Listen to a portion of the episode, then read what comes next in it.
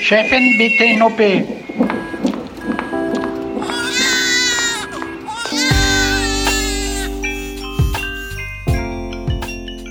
Hallo zum Güncast, der völlig unzensierten Sprechstunde mit Dr. Manny Mangler und Julia Prosinger. Hallo und ein frohes neues Jahr an euch alle. Und mit mir Esther Kugelboom. Julia und ich arbeiten beide beim Tagesspiegel in Berlin und sind heute wieder zu Gast im Bereitschaftszimmer von Mandy. Herzlich willkommen hier im Augusta Victoria Klinikum und Happy New Year. Wir begleiten jetzt ja schon seit 19 Folgen eine junge, imaginäre Frau durch allerlei Lebenslagen. Wir haben mit ihr geblutet, Verhütung ausgesucht, wir haben sie lustvolle Orgasmen erleben lassen und in der letzten Folge hat sie sich das erste Mal mit der Frage, ob sie mal Kinder haben will, beschäftigt und dann geguckt, ob Social Freezing für sie eine Methode sein könnte. Heute soll es um Sexunfälle gehen. Bei einer britischen Studie gab immerhin jede dritte Person an, sich schon mal beim Sex unfreiwillig verletzt zu haben. Es ist also möglich, dass unsere junge Frau im Laufe ihres Lebens kleinere oder auch größere Pannen erlebt. Natürlich gibt's auch richtig schlimme Unfälle, manche enden sogar tödlich. Auch darum soll es heute kurz gehen. Und deshalb ähm, wollen wir an dieser Stelle auch eine Triggerwarnung aussprechen. Wir werden später einige dieser Unfälle detaillierter schildern. Und außerdem könnte das gesamte Thema für ZuhörerInnen, die sexualisierte Gewalt erlebt haben, belastend sein oder sogar Retraumatisierungen auslösen. Darf ich übrigens mal was zugeben? Sehr gerne. Julia. Ich dachte anfangs, dass das Thema nicht so Güncast geeignet ist, weil es eben eher anekdotisch ist, vielleicht auch gar nicht so medizinisch und ja auch wirklich traurig, was den Leuten so passiert. Also warum reden wir heute überhaupt darüber? Ja, das verstehe ich. Also, aber die Idee war ja nicht, dass wir uns äh, darüber lustig machen, ähm, sondern dass wir so kompetenter werden und die Körper unserer SexpartnerInnen verstehen lernen und auch was mitnehmen aus diesen anekdotischen Unfällen, wo zum Beispiel die Gefahren liegen bei Sex und auch die Verantwortung damit. Wobei Humor ja durchaus manchmal helfen kann, etwas zu enttabuisieren oder mit einem schlimmen Ereignis umzugehen. Und ich finde es auch ähm, bestärkend und auch feministisch, Frauen zu ermächtigen, dass sie wissen, was bei Männern zum Beispiel empfindlich ist. Ja, genau. Und uns eben auch alle zu ermächtigen, zu verstehen, äh, wo Vulva und Vagina empfindlich sind und damit vielleicht auch die Angst zu nehmen, etwas kaputt machen zu können. Ja, genau. Also, aber es ist schon richtig, dass in der wissenschaftlichen Literatur beim Thema Sexunfälle häufig dann Verletzungen beschrieben werden, die nach Vergewaltigung oder sexualisierter Gewalt entstanden sind. Dabei können zum Beispiel so Fistelungen entstehen. Darum soll es aber heute nicht gehen, sondern wirklich um die gesundheitlichen Risiken, die gewollte Sexpraktiken mit sich bringen und wegen denen man dann ÄrztInnen aufsuchen muss.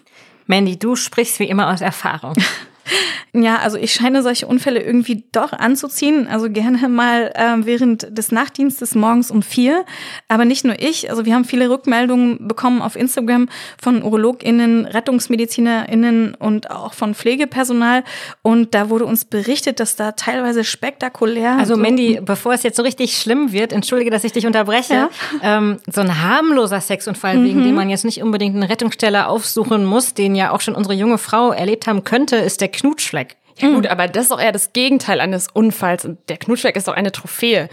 Mir ist äh, ein Fall bekannt eines jungen Mannes, der sich dann selbst einen Knutschfleck verpasst hat, einfach um zu zeigen, ich bin schon im Business, ein, ein Köder-Knutschfleck sozusagen. Was passiert da medizinisch, Mandy? Ja, also ein Knutschfleck, das ist einfach so wie ein Hämatom, also wie ein blauer Fleck. Ähm, da gibt's auch ein Fachwort dafür, hypobare Sugilation. Und da platzen Blutgefäße durch den Unterdruck beim Saugen und da verteilt sich dann das Blut so ins umliegende Gewebe. Aber mit so ein bisschen Kühlung oder Kühlgels geht es dann meistens schnell wieder weg. Ich weiß noch, meine Schwester ist als Kind mal gegen eine Reckstange gelaufen, so mit der Stirn, hatte dann zwei blaue Augen und ein Arzt hat ihr dann so Camouflage verschrieben sozusagen, also ein mega starkes Make-up, was die auch beim Film immer benutzen, um Narben zu verstecken. Das habe ich dann Jahre später aus dem Schrank gefischt, als es dann galt, meinen ersten Knutschfleck zu überschminken. Es war schon bröckelig, aber es hat noch seinen Dienst erfüllt. Guter Tipp vor allen Dingen, äh, wenn unsere junge Frau Ende 20 gleich so ein Bewerbungsgespräch oder sowas hat. Da fehlt mir noch ein anderer Fall ein, sozusagen eine Sexpanne Light. Unsere junge Frau hat Sperma ins Auge bekommen. Das war jetzt nicht so geplant, darum ist ja auch im Prinzip ein Unfall. Und jetzt schwillt ihr Auge höllisch an, brennt und sie hat gleich irgendeinen wichtigen Termin. Was tun? ja, das Auge auswaschen mit lauwarmem Wasser, immer in Richtung Nase, das ist hilfreich. Und Augentropfen sind auch gut. Ähm, ja, aber über die Augenschleimhaut kann es ja auch ein HIV-Risiko geben und Bakterien und Chlamydien können auch durchs Auge übertragen werden. Woher kommt denn diese krasse Reaktion überhaupt? Also Sperma ist alkalisch und hat so einen pH-Wert von 7,2 bis 8. Und äh, wenn das so auf die Netzhaut kommt, ins Auge, dann passt es nicht so gut zusammen. Und dann sind dann noch äh, so ja, Enzyme aus der Prostataflüssigkeit im Sperma und andere Inhaltsstoffe und die sind im Auge halt schmerzhaft. Das sind jetzt so die kleinen Pannen, die dann auch nach außen sichtbar sind. Wenn ich Sexunfall höre, dann denke ich allerdings sofort an Dieter Bohlens Penisbruch. Warum denn, frage ich mich, weil er hat doch wirklich genug anderes Peinliches gemacht, was einem auch nicht aus dem Kopf gehen könnte. Hm. Also entschuldige mal, der ist natürlich ein absoluter Klassiker der deutschen Popgeschichte, aber na, du hast schon recht, das mit dem Penisbruch wird vermutlich noch auf seinem Grabstein stehen. Ähm, ich glaube, das hat mal wieder was mit der Unsichtbarkeit von Vulva und Vagina zu tun, die wir ja auch in unseren beiden Anatomiefolgen schon besprochen haben. So ein Geschlechtsteil ist erst dann etabliert, wenn wir uns auch drüber lustig machen dürfen und wenn wir es auf Schulbänke kritzeln und drüber lachen können. Mandy, du hast ja vorhin gesagt, du ziehst diese Fälle magisch an in deinen Nachtdiensten. Wie oft hast du es denn damit zu tun? Ist das täglich, wöchentlich, stündlich? Also immer, wenn ich Nachtdienst habe. nee, und auch so, ähm, ja, also kann man nicht so sagen, das ähm, ist immer so ein bisschen saisonabhängig auch, aber schon äh, mehrmals im Monat. Und Moment, Mandy, was meinst du mit saisonabhängig? Ja, also jetzt so Montag tagsüber passieren jetzt nicht so viele ähm, Sexunfälle wie zum Beispiel am Wochenende, nachts oder auch tagsüber, wenn man Zeit hat. Also aber bei uns äh, GynäkologInnen ist es dann vor allem so eine Geschichte der verlorenen Gegenstände. Auch. Also im Prinzip ist es so eine Art Fundbüro, Lost and Found. ja, genau. Und wir GynäkologInnen werden dann auch von anderen Fachrichtungen zur Hilfe gerufen. Zum Beispiel gibt es da die Geschichte, die mir Dr. Markus Vogt nochmal aus der Charité Mitte verinnerlicht hat, wo wir dazu gerufen wurden zu einer Billardkugel, die im Darm verschwunden war. Und die Chirurgen haben die wirklich nicht rausbekommen. Und Markus Vogt wurde dann gebeten, diese Billardkugel mit äh, so einem ähm, VE-Gerät, also so eine Saugglocke, wo die Babys normalerweise geholt werden, zu bergen. Und nach einigen Bemühungen hat das dann auch geklappt. Und da waren schon dann Wetten abgeschlossen worden, welche Farbe die Billardkugel hat. Ist heute noch im Schaukasten in der Charité-Mitte. War dann die Orange. 13. Und nur ihr GynäkologInnen konnte die Saugglocke bedienen, deswegen wurde ihr gerufen. Ja, genau. Weil Darm ist ja normalerweise nicht so. Ja. Nee, genau, ja. Aber da, das kriegt man dann halt schwer raus und ne? das ist so glitschig und so rund und so. Und aber da, ähm, als wir das ähm, gefragt haben bei Instagram, da hat auch äh, Benedikt Gottschlich, der Chef der Geburtshilfe in Bochum, berichtet, dass er eine ähnliche Episode mal mit einer Buhlkugel auch erlebt hat. Ja, und eine Insta-Followerin hat uns von der Anhängerkupplung im Rektum erzählt. Auch relativ schmerzhaft. Manny, nochmal zurück zu Vagina und Vulva. Werden denn nicht auch Tampons häufig tiefer reingestoßen? Also, dass Frauen denken, sie könnten jetzt besonders sauberen Sex während der Periode haben. Aber darüber fange ich gar nicht an, mich aufzuregen, was, das, äh, was, was damit eigentlich verbunden mhm. ist. Aber und deswegen einen Tampon drin lassen oder eben diese kleinen Schwämmchen, die eigens dafür gedacht sind und dass die dann tief reingestoßen werden und du gerufen wirst. Ja, das ist auch ein Klassiker, also dass der Tampon aus welchen Gründen auch immer zu tief in die Vagina kommt. Und ähm, ja, dann kann man entweder selber versuchen, den zu entfernen oder ähm, wenn, wenn man das nicht äh, schafft, dann ähm, kann man eben zu seiner Gynäkologin gehen. Aber es wird natürlich alles Mögliche in, in Vagina, Anus und auch Harnröhre gesteckt. Große Objekte, kleine Objekte, Dinge, die du auch so nicht erwartet hättest. Im Radiologiekurs in meinem Studium, da hat uns so ein Röntgenübersichtsbild des Beckens ähm, einer Frau sehr beeindruckt. Da waren dann die knöchernen Strukturen des Beckens zu sehen und so eine kleine Flasche Doppelkorn mitten in der Mitte des Bildes. Beim Skatabend dann wahrscheinlich da verloren. Ja, ähm, aber man findet alle möglichen Objekte in der Vagina, ähm, also zum Beispiel Deckel von Deo-Flaschen, die sich per Unterdruck da festsaugen. Also das ist diese gefürchtete Vakuumbildung durch Masturbation mit Flaschen. Ne? Also es gibt die Möglichkeit, wenn man mit einer geöffneten Flasche masturbiert, dass es dann eben diesen Unterdruck gibt. Das sollte man vermeiden und ähm, die Flasche halt einfach zulassen. Ähm, das dann, gilt aber auch für den Darm, oder? Also es wurden Ja. doch auch bei Männern schon sehr viele so kleinere Colaflaschen im Darm gefunden, die Ja. durch diese Vakuumbildung da reingesaugt wurden. Ja, ja. Das ist nicht so schön. Das ist auch echt schmerzhaft, dann so eine Vakuumbildung. Dann alle möglichen Gemüsesorten auch oder Kondome, auch so ein Klassiker, ne? wenn man Kondome vergisst in der Vagina oder verliert in der Vagina. Wir hatten da einen Fall, der meiner liebsten Freundin Maggie Lanowska passiert ist, dass eine Patientin über zwei Jahre ein Kondom in der Vagina vergessen hatte. Und das war dann schon wirklich grenzwertig entzündet und ähm, schwierig. Man konnte das gar nicht so richtig mehr einsehen, weil alles sich so verbunden hatte, das Gewebe mit diesem Kondom. Und sogar die Frage nach starker Entzündung oder Tumor im Raum stand, weil man das gar nicht einordnen konnte. Und dann erst mit einer Narkose konnte man dieses Kondom dann bergen und hat dann gesehen, dass das jetzt eben nur dieses Kondom war. Du hast gerade von Gemüse erzählt, da fehlt mir ähm, Chili ein. Das ist wahrscheinlich auch eine ganz doofe Idee, äh, irgendwas zum Essen zuzubereiten mit Chili und es dann ohne äh, Latexhandschuhe zu hacken und danach die Finger in eigene oder fremde Schleimhäute zu stecken oder die in Berührung kommen zu lassen. Ähm, was passiert denn, wenn Gegenstände einfach zu lange in der Vagina bleiben? Gibt es dann sowas wie eine Vergiftung oder wie muss man sich das vorstellen? Ja, also es äh, kommt ein bisschen drauf an, was es für ein Gegenstand ist und ähm, wie lange er da drinne bleibt und ob die Menstruation noch normal abfließen kann. Aber wir wissen alle, dass wenn Tampons oder Menstruationstassen zu lange in der Vagina sind und das Blut nicht abfließen kann, dann ähm, kann ein toxischer Schock entstehen. Das ist einfach durch Bakterien ausgelöst, eine Reaktion des Körpers und die ist ganz gefährlich. Um, und das sollte man vermeiden. Also man kann zum Beispiel ein Kondom oder ein Tampon eine, eine Weile in der Vagina lassen. Da passiert erstmal nichts. Zum Beispiel, wenn man jetzt das Kondom oder den Tampon verloren hat, man kriegt es nicht raus und ähm, man hat das Gefühl, man verkrampft sich immer weiter, dann kann man das erstmal drinnen lassen und vielleicht ähm, so nach ein paar Stunden nochmal versuchen. Es geht doch auch viel leichter, wenn die dann vollgesogen sind, oder? Weil die dann schwer sind. So, das ist zumindest das, was man immer über diese Schwämmchen sagt. Kommt drauf an. leichter greifen lassen. Kommt drauf an, ne? Manchmal äh, verschlimmert es die Sache, wenn der Tampon vollgesogen ist, weil er dann ja natürlich auch größer wird. Aber prinzipiell, wenn man entspannt ist, dann gehen die Dinge leichter raus und dann kann man es nach ein paar Stunden nochmal selber versuchen oder auch jemand anderen versuchen lassen. Und wenn das alles nicht wirkt, dann eben, wie gesagt, zur Frauenärztin gehen. Ja. Mandy, sag mal, ähm, wenn du dann als behandelnde Ärztin auf jemanden triffst, der so einen Sexunfall hatte. Hm. Natürlich bist du in erster Linie äh, Profi, aber musst du da auch mal lachen? Also das wollten, wollte eine Hörerin von uns auf Instagram wissen und das ist eine Frage, die ich auch habe. Ja, also den Menschen ist es ja meist so peinlich und dann erfinden sie spektakuläre Ausreden, äh, wie zum Beispiel, sie wollten sich eigentlich nur kratzen mit der Flasche oder dem Löffel und dann ist der in der Vagina verschwunden. So, von daher tut's mir halt auch immer irgendwie ein bisschen leid, weil das ist ja jetzt nicht so schön, wenn man das dann mit jemandem anderen, den man jetzt nicht so kennt, besprechen muss.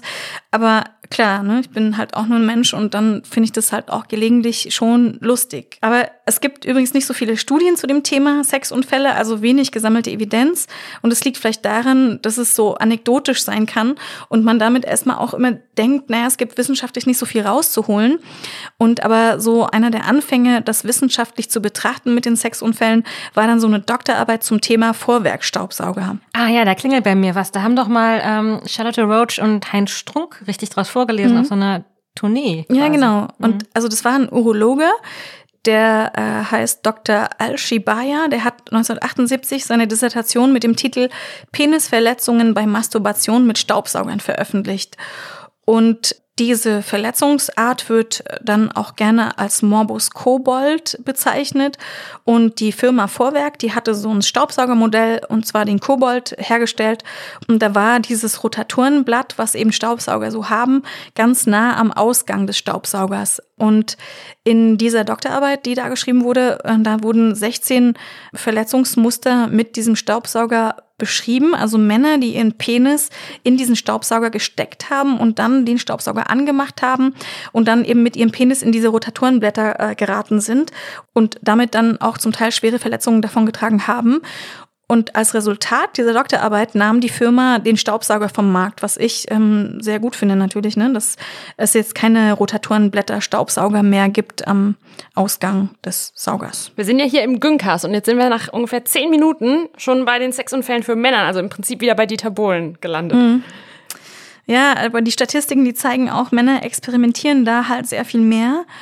Und äh, schon in meinem Studium wurde uns in der Rechtsmedizin der Fall ähm, eines Mannes präsentiert, der hatte sich eine Glühbirne in den Anus eingeführt und hat sie dann angemacht, weil das so ein schönes warmes Gefühl gab. Naja, und der starb dann halt an einem Stromschlag ähm, leider. Und also später war dann meine niemals endende Quelle für Sexunfälle aller Art der OP-Aufenthaltsraum in der Charité. Da hast du viele Jahre lang gearbeitet, ne? Mhm. Und da haben wir uns den Pausenraum im OP geteilt, also wir GynäkologInnen mit den UrologInnen. Und wenn ich da zwischen zwei Operationen kurz was trinken wollte und die Urologen auch gerade OP-Pause hatten, das war dann super unterhaltsam. Ähm, und da gibt's übrigens auch eine Studie dazu, die beweist, dass UrologInnen einfach das Leben jeder Party sind und extrovertierter als andere Medizinerinnen. Ähm, das sind Studien, die 2004 und 2011 im Canadian Urology Journal publiziert wurden. Und da wurden alle möglichen MedizinerInnen untersucht auf äh, verschiedene Charaktereigenschaften. Und da wurde zum ersten Mal wissenschaftlich bewiesen, dass chirurgisch tätige Ärztinnen eine höhere Geselligkeit äh, haben als Internistinnen. und äh, Urologen wiederum und Urologinnen hatten die höchste Geselligkeit im untersuchten Studienkollektiv. Und ähm, dass Urologen die Studie durchgeführt haben, das lassen wir mal außer Betracht. Aber ich finde UrologInnen ganz großartig. Äh, nicht zuletzt wegen der tollen Geschichten, die sie in petto haben. Okay, Mindy, wir sind sehr, sehr gespannt. Ein oder zwei darfst du uns jetzt gerne erzählen. Ja, also fällt es mir echt schwer, mich zu entscheiden bei ein, zwei. Ähm, in der Charité war das, wie gesagt, so, dass da sehr viel Geschichten unterwegs waren und eine davon ging immer wieder um Penisringe aller Art. Ne? Das Berghain, das ist nah dran an der Charité-Mitte und da ziehen sich Männer häufig Penisringe, die zum Teil auch aus Metall sind, äh, jetzt auch aus Silikon. Aber ähm, wenn es Metallringe sind, dann gehen die vom Penis schwer ab, wenn man dann eine Erektion bekommt. Also diese Penisringe sollen halt die Erektion verstärken. Aber manchmal, wenn man dann ähm, so eine starke Erektion hat und diese Ringe einschneiden, dann wird es ein Problem für den Schwellkörper, weil das Blut dann gar nicht mehr abfließen kann und immer nur reinfließt, reinfließt und gar nicht mehr abfließt. Also für die Schwellkörper des Penis ist es jetzt auch nicht so prickelnd. Und dann, was macht man dann? Dann sägt man diesen Ring an, oder? Ja, genau. Also zum Beispiel im Krankenhaus am Urban äh, wurde von der Feuerwehr dem Krankenhaus eine kleine Flex geschenkt, weil eigentlich musste die Feuerwehr also immer kommen mit ihrer Flex. Die waren die einzigen, die so eine Flex hatten und haben dann diese Ringe abgesägt. Und weil die aber so oft kommen mussten, haben die dann gesagt, okay, wir legen zusammen und schenken euch eine kleine Flex. Es lohnt ähm, sich als Investition. Es lohnt sich, genau. Baumarkt ist ja auch schräg gegenüber da. Ah ja, und dann, ähm, seitdem gibt's dort äh, also eine feuerwehrlich geschenkte Flex, damit man die Penisringe selber wieder abtrennen kann. Und eine Followerin auf Instagram, die in der Urologie im Krankenhaus Friedrichshain arbeitet, die hat uns auch verschiedene Geschichten berichtet, die sich auch mit unseren so decken. Und eine davon ist besonders erwähnenswert, weil sich da ein Mann eine Geburtstagskerze in die Harnröhre gesteckt hat, die dann in die Blase durchgerutscht ist. Autsch. Und das ist dann schon so eine richtige OP, die da wieder rauszukriegen. Naja, bei so Sachen, die in die Blase gesteckt werden, da muss man immer gucken, wie kriegt man die raus? Kann man die irgendwie zerstückeln, damit man die durch die Harnröhre durchkriegt? Oder das ist schon schwierig, ne? Abfackeln. Wieder ein Fall für die Feuerwehr dann in dem Fall. Ja, genau. Das sind doch jetzt aber, Manny, wirklich absolute Ausnahmen, werden natürlich auch, wie vorhin von dir angekündigt, spektakulär. Ja, das sind schon Ausnahmen, die man halt dann im Kopf behält, aber es gibt da halt schon ein Muster. Also zum Beispiel diese Penisringe, das tritt halt häufig auf, dass man da diese Ringe nicht mehr abbekommt und medizinische Hilfe braucht. Oder auch Perforationen von Körperhöhlen, also von Vagina und Darm, das ist halt auch was, was sich wiederholt und wo man schon sagen muss, ja, das wäre schon lohnenswert zu versuchen, das zu vermeiden. Aber was ein bisschen häufiger vorkommt, auch in der Klinik, das ist Priapismus, also eine Dauererektion. Von zu viel Viagra? Ja, zu viel Viagra oder Kokain oder beides zusammen. Und das wird dann auf Dauer schmerzhaft, diese Dauererektion, und geht vor allem halt nicht von alleine weg. Und da muss man dann ärztlich nachhelfen und den Penis mit so einer dicken Kanüle einstechen. Und dann das Blut ablassen. Das ist ziemlich blutig, weil der Penis, der besteht ja so aus Schwellkörpern und der ist halt blutgefüllt und dann lässt man dieses Blut eben durch diese dicke Kanüle aus dem Penis ab. Gibt es denn auch entsprechend für Frauen, also sozusagen die Dauererregung der Klitoris? Wir haben ja in unseren Anatomiefolgen schon gelernt, dass es ein ziemlich großes Organ ist, in manchen Fällen größer als der Penis. Ja, das gibt's auch. Also es ist die spastische Klitorisschwellung. Das wäre das weibliche Analogon zum Priapismus. Ähm, das ist schon ein bisschen seltener als Priapismus. Also da ähm, passiert es zum Beispiel nachts in den Träumen, dass die Klitoris sich aufrichtet, also so wie erregt ist und dann das nicht schafft. Diese Muskelgruppen, die da beteiligt sind, eben, ähm, die schaffen es nicht, diesen Krampf oder diese Aufrichtung zu beheben. Und dann kommt es zu einer spastischen Klitorisschwellung. Was man dann tut, ist, dass man versucht, eben diese Schwellung zu beheben, indem man die Muskeln da rundherum lockert, das massiert oder auch kühlt oder so. Da muss man dann aber nicht reinstechen, so wie in den Penis. Das bringt uns übrigens auch zu einer interessanten Studie aus Queensland in Australien.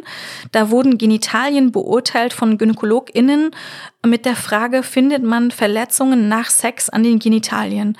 Und das für mich Erstaunliche an der Studie ist, dass in fast zehn Prozent der untersuchten äh, Frauen bei Sexualkontakten mindestens eine Form der sichtbaren Verletzungen aufzufinden war. Das heißt erstmal, ähm, Sex durch die Reibung und Technik führt in einem relativ hohen Prozentsatz zu Verletzungen. Okay, das kennen wir doch alle ein bisschen, dass die Vulva-Haut nach viel oder intensivem Sex ein bisschen wund wird. Welche Stellen sind denn da besonders gefährdet und wo sollten PartnerInnen aufpassen? Ja, genau. Und, und vor allem auch die Frage, warum ist es so? Und das bringt uns zu einem unserer Lieblingswörter, die wir hier auch schon äh, ab und zu mal am Wickel hatten, dem Epithel. Und äh, ihr kennt euch damit schon aus, ne? Das ist ein das anderes Plattenepithel. genau. Und das ist ein anderes Wort für Haut. Und die Haut am Penis ist verhornendes, mehrschichtiges Plattenepithel, außer an der Eichel, aber sonst überall ist es also verhornend und mehrschichtig. Und die Haut der Vulva und Vagina ist bis auf außen unverhornendes, mehrschichtiges Plattenepithel. Und letzteres hat weniger Schichten und ist vulnerabler. Also vulnerabler. ja, genau. Und wo ist es, wo ist die Vulva jetzt besonders empfindlich? Also überall innen, also an den inneren Vulvalippen, in der Vagina, und das sind auch dann die Stellen, die bei dieser Studie ja. als besonders verletzungsgefährdet mhm. aufgetaucht sind. Genau. Aber es ist doch nicht nur die Vulva so empfindlich. Ich habe neulich die Geschichte von einem sehr aktiven Hetero-Pärchen gehört, das plötzlich in einer Blutlache Sex hatte. Und da war es dann so, dass äh, rauskam, dass sein Vorhautbändchen gerissen war mhm. und das Blut nur so durch den Raum übers Sofa und auf die Wände spritzte. Ja, das ist halt gut durchblutet. Und die Spitze des Penis, also die Glanz, die ist eben auch durch ein unverhorntes Plattenepithel bedeckt und damit halt vulnerable, wobei dieses Vorhautbändchen, das ist einfach durch die Friktion, also durch die Reibung äh, hoch runter, dann eben eingerissen, vielleicht durch eine schiefe Bewegung. Ähm, und in dieser Studie zur Vulvaverletzung, da wurde auch klar, dass ähm, die Finger in die Vagina einführen ein erhöhtes Verletzungsrisiko birgt. Also wenn man eher dazu neigt, ein wundes Gefühl nach dem Sex zu haben, dann sollte man erstmal nicht die Finger in die Vagina einführen äh, oder einführen lassen, und wie bei allen Praktiken, die wir besprechen, ähm, sollte man wirklich darauf achten, was einem selber gut tut und wie die Vulva eben reagiert. Also wenn einem oder einer das zu viel wird, dann äh, kann man zum Beispiel die Technik variieren, vielleicht weniger fingern und dann, wenn das immer noch zu einem wunden Gefühl kommt, dann weniger tief penetrieren oder auf Penetration sowieso verzichten, weil Penetration muss halt nicht immer sein, das hatten wir schon mal erwähnt. Und auch Rasieren der genitalen Haare mit Stoppelbildung, das führt zu einem wunden Gefühl zum Teil, zum Beispiel aber auch also am Penis Penis dann. Gibt es denn irgendwas, das wir tun können, um unsere Vulvahaut weniger anfällig zu machen? Zehn Prozent laut der Studie ist ja ganz schön viel. Also erstmal vielleicht die Penetration sich anschauen und hinterfragen, weil das eine sehr männlich orientierte sexuelle Handlungsweise ist. Vielleicht braucht es die ja auch gar nicht so oft, wie wir alle denken. Aber klar, so Gleitcremes können helfen oder ein sogenanntes langes Vorspiel. Ah, das Wort Vorspiel erinnert mich sehr, sehr an meine Bravo-Lektüre aus den späten 80er mhm. Jahren. Gehört das nicht eigentlich auch mal abgeschafft? Also als wäre denn nur Penetration das Wahre und Vorspiel eben minderwertig. Ja, super, finde ich großartig, weil das äh, passt eigentlich, also Vorspiel wozu, ne? Also zur Penetration. Das wollen wir eigentlich so in der Form nicht. Ne? Das ist ja alles äh, gleichwertiger Sex. Penetration, ja, nein, sind alles sexuelle Handlungen. Und auch Vorsicht mit Gleitcremes, da gibt's welche mit ganz schön viel Chemie, also zum Beispiel Glitzer, ähm, dass man eine glitzernde Vulva und Vagina hat. Da kommt es immer wieder zu Rötungen. Da kommen auch Frauen zu mir, die dann wirklich Schmerzen haben mm, und sich da ja einfach eine unangenehme Situation geschaffen haben in, in ihre Vulva und Vagina. Gut, dass du es ansprichst, Allergien, Mandy. Ich bin so ziemlich gegen alles allergisch und vielleicht unsere junge Frau, die wir durchs Leben begleiten, ja auch. Äh, ich habe nämlich gelesen, es gibt sogar Spermaallergien. Ja, das ist extrem selten, Spermaallergien. Das äh, ist weltweit ähm, bei ein paar hundert Menschen beschrieben, aber äh, das bringt uns halt zur Ejakulation und das ist vielleicht eben auch so eine männlich orientierte sexuelle Handlung, die auch über die Historie hin nicht immer so eine Fixierung erfahren hat, wie sie jetzt vielleicht tut. Ja, und die ja zum Beispiel bei lesbischem Sex auch gar nicht vorkommen. Mhm. Es gibt Mandy noch so einen ganzen Strauß an möglichen Sexunfällen, die wir jetzt noch gar nicht angesprochen haben. Ähm, ich meine, das, was passieren kann, wenn man SexpartnerInnen gern Schmerz zufügt oder selber lustvoll Schmerz empfindet. Also alles, was so daneben gehen kann, wenn wir BDSM praktizieren, dem ja eigentlich ein total konsensueller Gedanke zugrunde liegt. Mhm. Ja, wir wollen aber und können ja aber auch gar keine Anleitung geben, äh, wie man jetzt nun richtig wirkt oder auspeitscht. Ja, das äh, nicht. Das gehört einfach auch nicht so zu meinem Repertoire. Allerdings würde ich schon raten, bevor Frau so etwas versucht, sich mit den Techniken ein bisschen zu befassen. Und vielleicht kann man das ja so mit Autofahren vergleichen. Zum Beispiel, da braucht man ja auch zu Recht einen Führerschein, weil, also Sex ist ja eigentlich ein Spiel. Das haben wir schon öfter auch hier gesagt, dass Sex eben diese spielerische Komponente hat und haben soll. Aber auch bei Spielen gibt es Regeln und manche Spiele haben dann ein paar mehr Regeln, wie zum Beispiel BDSM. Und hier geht es dann schon auch richtig um medizinische Grundlagen, dass man lernt, seine eigenen Kräfte einzuschätzen. Und wie immer gilt hier auch, dass man sich seiner Grenzen bewusst werden muss, um die dann auch zu artikulieren und sagen zu können, wann die Grenze überschritten ist. Ja, zumal es ja auch immer wieder Fälle gibt, die dann vor Gericht landen, weil Menschen tatsächlich bei diesen Artenkontrollspielen sterben und meistens dann der Straftatbestand fahrlässige Tötung. Also beim Würgen, was ich übrigens eine fortgeschrittene Technik finde und bei dem auch Dinge passieren können, die man dann nicht möchte, da ist es zum Beispiel wichtig, dass die Halsschlagader nicht getroffen wird, weil wenn man beide ähm, Halsschlagadern gleichzeitig zusammengepresst bekommt, dann kann auch der Tod eintreten durch so eine Karottes-Sinus-Syndrom.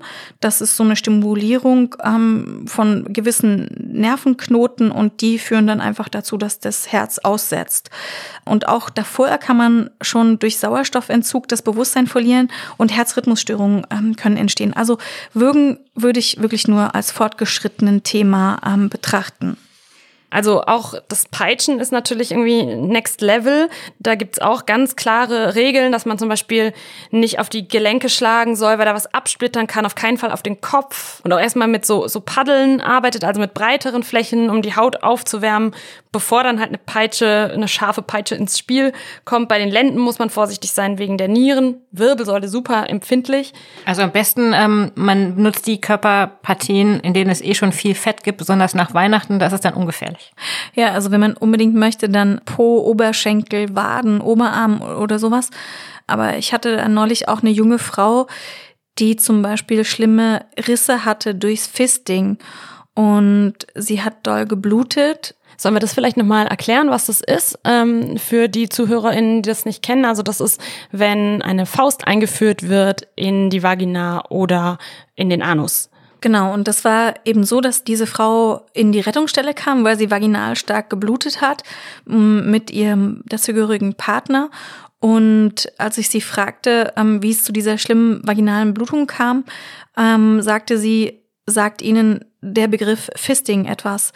Und ähm, der dazugehörige Mann, der war auch relativ stolz und das haben mir dann später die Krankenschwestern auf der Station erzählt, dass er da eben mit stolz geschwellter Brust äh, rumlief und die Frau musste operiert werden. Also es war so eine Verletzung, die ähm, wirklich nur durch einen operativen Eingriff dann zu beheben war und das war schon eine starke Verletzung.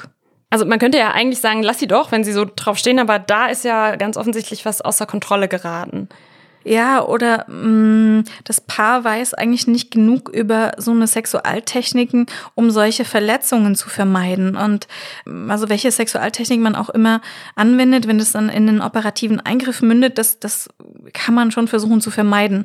Und ich hatte da eher das Gefühl, dass da eine Sexualberatung helfen könnte, damit es nicht wieder passiert. Und wir haben dem Paar dann auch eine ausführliche Sexualberatung organisiert, weil wir jetzt auch nicht das Gefühl hatten, dass sie das wirklich wollten, so wie das dann passiert ist, zumindest ähm, diese operationswürdige Verletzung. Viele dieser Geschichten, auch die Staubsaugerverletzungen, Mandy, die du vorhin geschildert hast, die haben ja nicht nur was mit mangelnder Sexualaufklärung zu tun, sondern man könnte ja auch sagen, einfach mit gesundem Menschenverstand. Da ließe sich schon einiges davon vermeiden. Setzt denn beim Thema Sex unser Gehirn einfach aus? Ja, das kann man schon so sagen. Das haben wir auch schon mal besprochen in der Folge zum Thema Lust, dass äh, gewisse Gehirn Gehirnstrukturen, die werden ausgeschaltet. Auch die Hemmungen werden ausgeschaltet beim Sex zum Teil.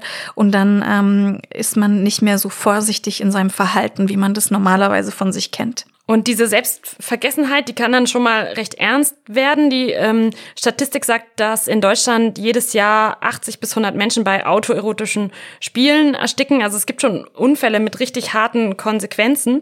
Und wahrscheinlich sind es sogar noch viel mehr Fälle, aber weil die Angehörigen dann die Verstorbenen finden und alle Sexspielzeuge wegräumen, rumliegende Pornos oder sonstige Accessoires, lassen sie es dann wie ein Suizid aussehen und die Dunkelziffer ist einfach extrem hoch. Mhm. Immer wieder liest man ja auch von Leuten, die sich versehentlich erhängt haben. So war das auch bei Michael Hutchins, dem Sänger der Band In Excess. Der hat sich nämlich 1997 mit dem Gürtel an der Zimmertür seines Hotelzimmers erhängt. Oder der Schauspieler David Carradine, auch bekannt aus Kill Bill, den eine Hotelangestellte nackt und mit einer Kordel um den Hals im Kleiderschrank fand. Das sind natürlich echt krasse Fälle.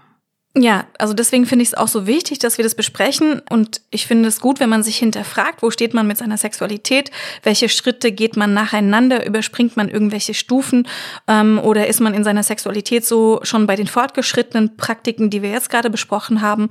Und dabei finde ich auch wichtig, dass man nie alleine ist, wenn man was ausprobiert und dass Menschen, die auf ungewöhnlichere oder seltenere Praktiken stehen, dann mit einem Partner oder Partnerin zusammen sind, die dann einschreiten kann, wenn irgendetwas passieren sollte. Ich würde gerne nochmal auf das Thema BDSM zurückkommen. Ich habe mir sagen lassen, dass es da auch ganz tolle Webseiten gibt, mit deren Hilfe sich dieser Führerschein, Mandy, von dem du vorhin sprachst, vielleicht erwerben lässt. Also, mhm. dass man zum Beispiel dem Instagram-Account Informationen unterstrich über unterstrich BDSM folgt, der sehr informativ ist und auch erklärt, dass es sinnvoll ist, ein Safe Word miteinander auszumachen. Und dann gibt es auch so Webseiten wie zum Beispiel kink.com. Da werden jetzt dank Corona Webinare ähm, veranstaltet, wo mhm. eben genau das gelehrt wird, weil es eben nicht im Sinne von Sadisten ist, die äh, SexualpartnerInnen ernsthaft und nachhaltig zu verletzen. Und dann lohnt es sich auch auf jeden Fall, einen Account bei FetLife anzulegen, also Fett wie Fetisch. Äh, das ist so eine Art Facebook für die BDSM-Szene und dort mit Leuten ins Gespräch zu kommen. Mhm. Äh, da kann man dann zum Beispiel lernen, dass man so Verbrennungen beim Experimentieren mit Wachs, dass die sich total leicht vermeiden lassen. Äh, wenn man nämlich handelsübliche Kerzen nimmt, dann äh, geht es oft schief, weil die viel Paraffin enthalten und das Wachs dann viel heißer wird, als wenn man zum Beispiel Bienenwachs benutzt oder besser gleich welches aus dem Sexshop extra für so Waxplay. Ah, da lassen sich dann also die Bienenwachsreste vom Weihnachtsbaum gleich noch nachhaltig umwidmen. Ähm, Mandy, etwa 50 Prozent, also die Hälfte der Deutschen ähm, hat Analsex schon mal ausprobiert zumindest. Was könntest du unserer jungen Frau dazu raten? Ja, beim Analsex fehlt so ein bisschen die Befeuchtung erstmal. Ne? Da sind nicht wie in der Vulva und Vagina eben Drüsen, die diese Region gut befeuchten. Deswegen, wenn man da nicht ordentlich Gleitgel benutzt, sind dann Analfissuren häufig. Analfissuren, das kennen wir doch aus Charlotte Rhodes Feuchtgebieten, wo so ein kleiner Riss beim Rasieren entstanden ist, der sich dann, glaube ich, ziemlich dramatisch entwickelte. Ja, das kann halt wehtun. Und je größer die Objekte sind, die man auf Dauer in die Vagina oder ins Rektum einführt, desto häufiger auch die Wahrscheinlichkeit, dass dann ähm, Verletzungen entstehen oder auf lange Frist eben ein Prolaps. Also so richtig gesund ist es nicht für Darm oder Vagina, da größere Objekte einzuführen. Ein Prolaps, was ist das? Ein, ein Prolaps ist, wenn also die Vagina oder der Darm sich senken und dann nach außen sich stülpen. Und ähm, einige Pornostars haben dieses Prolapsproblem auch, dass nach jahrelangen Riesendildos in allen Öffnungen hängt dann eben ein Stückchen Darm raus. Und erinnert ihr euch noch an Bonnie Rotten, unsere Squirting Queen, von der wir schon mal gesprochen haben? Ähm, ja, natürlich. Genau, die hatte das auch und das war dann doch schon echt extrem. Ne? Jedes Mal, wenn sie gedrückt hat, kam ein Stückchen ihres Darms raus. Und bei so einer Veränderung sind dann ähm, Operationen notwendig, um das zu beheben. Gibt es denn auch Unfälle, die beim Oralsex gängig sind oder ist das gänzlich harmlos? Ja, genau. Ich habe zum Beispiel noch gelesen, dass, dass Karies auch durch Sex entstehen kann. Also Karies kann man übertragen über Küssen auch. Also äh, Knutschen zum Beispiel, da tauscht man die Bakterien aus und da kann eben Karies auch ähm, von einer zur anderen gehen. Und ähm, es gibt da so einen Fall aus Indien, da hat ein Arzt eine Patientin jahrelang wegen chronischem Husten behandelt und am Ende hat er dann ein Kondom in der Lunge gefunden. Mm, also safer Sex eigentlich lobenswert, aber in dem Fall ein bisschen schief gegangen. Mandy und ich habe noch so von Fällen gelesen, bei denen Personen einen Vaginakrampf bekommen haben und dann war der Penis sozusagen gefangen. Also streng genommen kann das nicht vorkommen. Es gibt den sogenannten Vaginismus. Das ist eine Erkrankung, bei der es nicht möglich ist, etwas in die Vagina einzuführen. Und das hat verschiedene Gründe, ähm, zum Beispiel ähm, auch psychologische oder ist eine Reaktion auch auf erlebten Missbrauch oder auch einfach der Wunsch, eben nicht penetriert zu werden. Und dabei kann die Vagina sich verkrampfen. Also dafür krampft ähm, vielleicht anderes, zum Beispiel Waden. Also es gibt hm. ja viele Leute, die sich äh, doch in interessante Stellungen begeben beim Sex. Vielleicht könnte ich mir vorstellen, dass das ein oder andere mal krampft. Was kann man hm. da machen, prophylaktisch oder als Therapie? Ja, halt äh, gucken, welche Stellungen passen. Also ich würde jetzt nicht so weit gehen, Magnesium deswegen einzunehmen. Es, also es sei denn, man neigt insgesamt zu Krämpfen. Also den Krampf ins Liebesspiel integrieren. Mir fällt noch ein anderer Unfall ein, den unsere junge Frau haben könnte, wobei der jetzt nicht so ad hoc, sondern eher längerfristig entsteht. Was ist denn mit Blasenentzündungen durch zu viel Sex? Ja, du meinst die Honeymoon-Zystitis. Also bei einer Blasenentzündung, da gerät ja das vaginale Mikrobiom so aus dem Gleichgewicht. Darüber haben wir in Folge 3 zum Zyklus schon viel gesprochen. Und dann gelangen Darmbakterien ähm, rein in das Mikrobiom. Und das kann zum Beispiel durch zu viel Sex passieren. Und die Rate an Harnwegsinfektionen, die korreliert mit der Rate an Genitalkontakten mit einer Erhöhung bis um das 60-fache. Also sexuelle Abstinenz kann zum Beispiel die Rate an Blasenentzündung senken und Frauen sind von Blasenentzündung sehr viel häufiger betroffen als Männer. Das liegt daran, dass die weibliche Harnröhre fünf bis sechs Zentimeter lang ist und die männliche ähm, länger. Und dann können Darmbakterien bei Personen mit Vulvina also einfach durch die Harnröhre in die Blase klettern und dann zu einer Entzündung führen. Oh, das kennen wir alle, das ist ziemlich schmerzhaft. Was kann man da tun? Also viel trinken, weil trinken und damit ähm, vermehrtes Wasser lassen dann eben auch die Bakterien rausspült. Und zum Beispiel nach dem Sex Wasser lassen, das ist wichtig, weil dann, wenn zum Beispiel jetzt äh, beim Sex Bakterien in den vorderen Harnröhrenbereich gekommen sind, dann werden die eben äh, durch Pinkeln rausgespült. Und um generell dann wiederholenden Blasenentzündungen vorzubeugen, ähm, Hygienemaßnahmen einhalten, wie Händewaschen vor dem Toilettengang oder die richtige Abwischtechnik nach dem Stuhlgang von vorne nach hinten. Ja, das sagt man immer so, aber ich frage mich wirklich, wer macht denn das bitte falsch rum? Das ist doch auch ein Mythos. Ja, also weil wir das eben so oft sagen, aber ähm, wenn es einem keiner sagt, woher soll man es auch wissen? Ne? Und zum Beispiel sollte man auch auf Intimsprays verzichten, wenn man zu häufigen Blasenentzündungen neigt, um eben das empfindliche Mikrobiom der Vulva und Vagina nicht zu stören und eben auch erstmal auf ähm, Fingern oder Analsex verzichten und die Penetration, da sollte man sich angucken, wie die wirkt und eventuell dann auf weniger Penetration zurückgreifen. Ist es nicht eigentlich auch ein totaler Mythos, dass Blasenentzündungen dadurch entstehen, dass man sich auf einen kalten Untergrund setzt? Also meine Mama, meine Großmutter und meine Urgroßmutter haben mir unisono erzählt, niemals mit Monaten mit R auf den Boden setzen, dann gibt's mhm. Blasenentzündung. Mhm. Also nur ungefährlich von Mai bis August. Mhm. Also da ist schon was dran. Es gibt eine Studie, die zeigt, dass äh, durchschnittlich 55 Stunden nach gezielter Abkühlung der Füße bei Frauen, die zu äh, wiederholenden Blasenentzündungen neigen, eben auch Blasenentzündungssymptome auftreten. Und das hat man so richtig sich angeguckt bei einer Kontrollgruppe, wo keine Füße kalt gemacht wurden. Da traten eben diese Symptome nicht auf. Ähm, und wir haben schon mal gesagt, dass beim Sex Strümpfe anziehen zu einer erhöhten Orgasmusrate führt. Und dazu gab es ja eine Studie und das führt eben auch dazu, dass unter Umständen man Blasenentzündung vermeiden kann. Also ich merke gerade, das Thema ist schier endlos. Ähm, wir können jetzt auch noch einen kleinen Exkurs zum Beispiel machen zu Sexunfällen an ungewöhnlichen Orten. Kennt ihr zum Beispiel die Geschichte von dem Paar, das Sex während einer Autofahrt hatte? Also sie saß auf seinem Schoß und dann natürlich unachtsamerweise in einen anderen Verkehrsteilnehmer reingefahren sind. Ähm, spannend dabei finde ich ja, es verletzt eigentlich nicht die Straßenverkehrsordnung, wenn man Sex während der Fahrt hat, wie jetzt zum Beispiel, wenn man ein Handy während der Fahrt benutzt. Also nur dann, wenn es sich auf die Fahrweise auswirkt, ist es strafbar. Ja, genau. Also ich glaube, wir hören jetzt mal auf, sonst sitzen wir morgen noch hier. Und ich habe was mitgebracht. So. Also hier der Korb und ihr dürft euch äh, jeder was rausnehmen. Heute sehr fest verschlossen. Ähm, mhm, danke. Ah. Ja, Okay, es ist was sehr, sehr glänzendes. Oh, es ist Intense Vibrations. Das klingt interessant. Also ich habe es gekauft, weil es häufiger damit zu Sexunfällen kommt. Und ihr habt jetzt also so eine Tüte vor euch und äh, die habe ich im Drogeriemarkt gekauft. Und das könnt ihr das einmal aufmachen. Mhm. Die Batterien sind schon drin, wird uns auch. Das ist immer gut.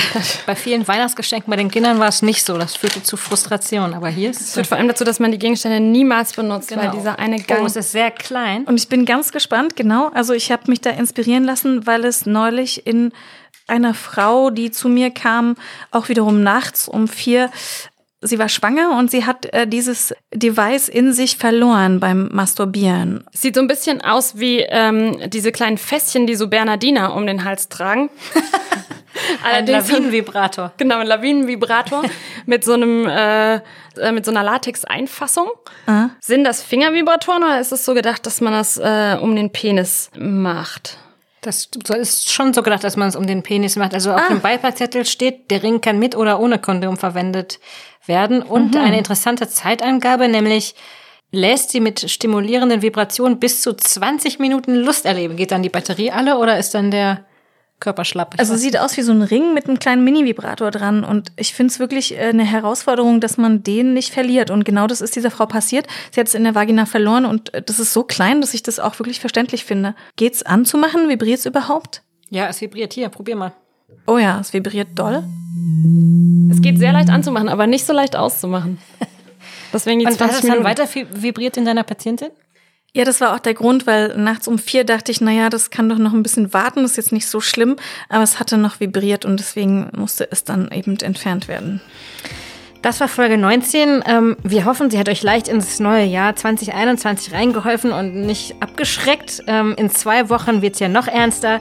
Es geht um Myome, also Wucherungen an der Muskelschicht der Gebärmutter, die meist gutartig sind, von denen aber jede zweite bis fünfte Frau betroffen ist.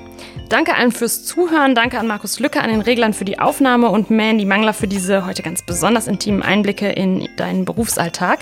Schreibt uns gern Kritik und Anregungen, wie immer an güncast.tagesspiegel.de oder über unseren Instagram-Kanal Güncast. Und macht es gut bis dahin. Tschüss. Ciao. Tschüss.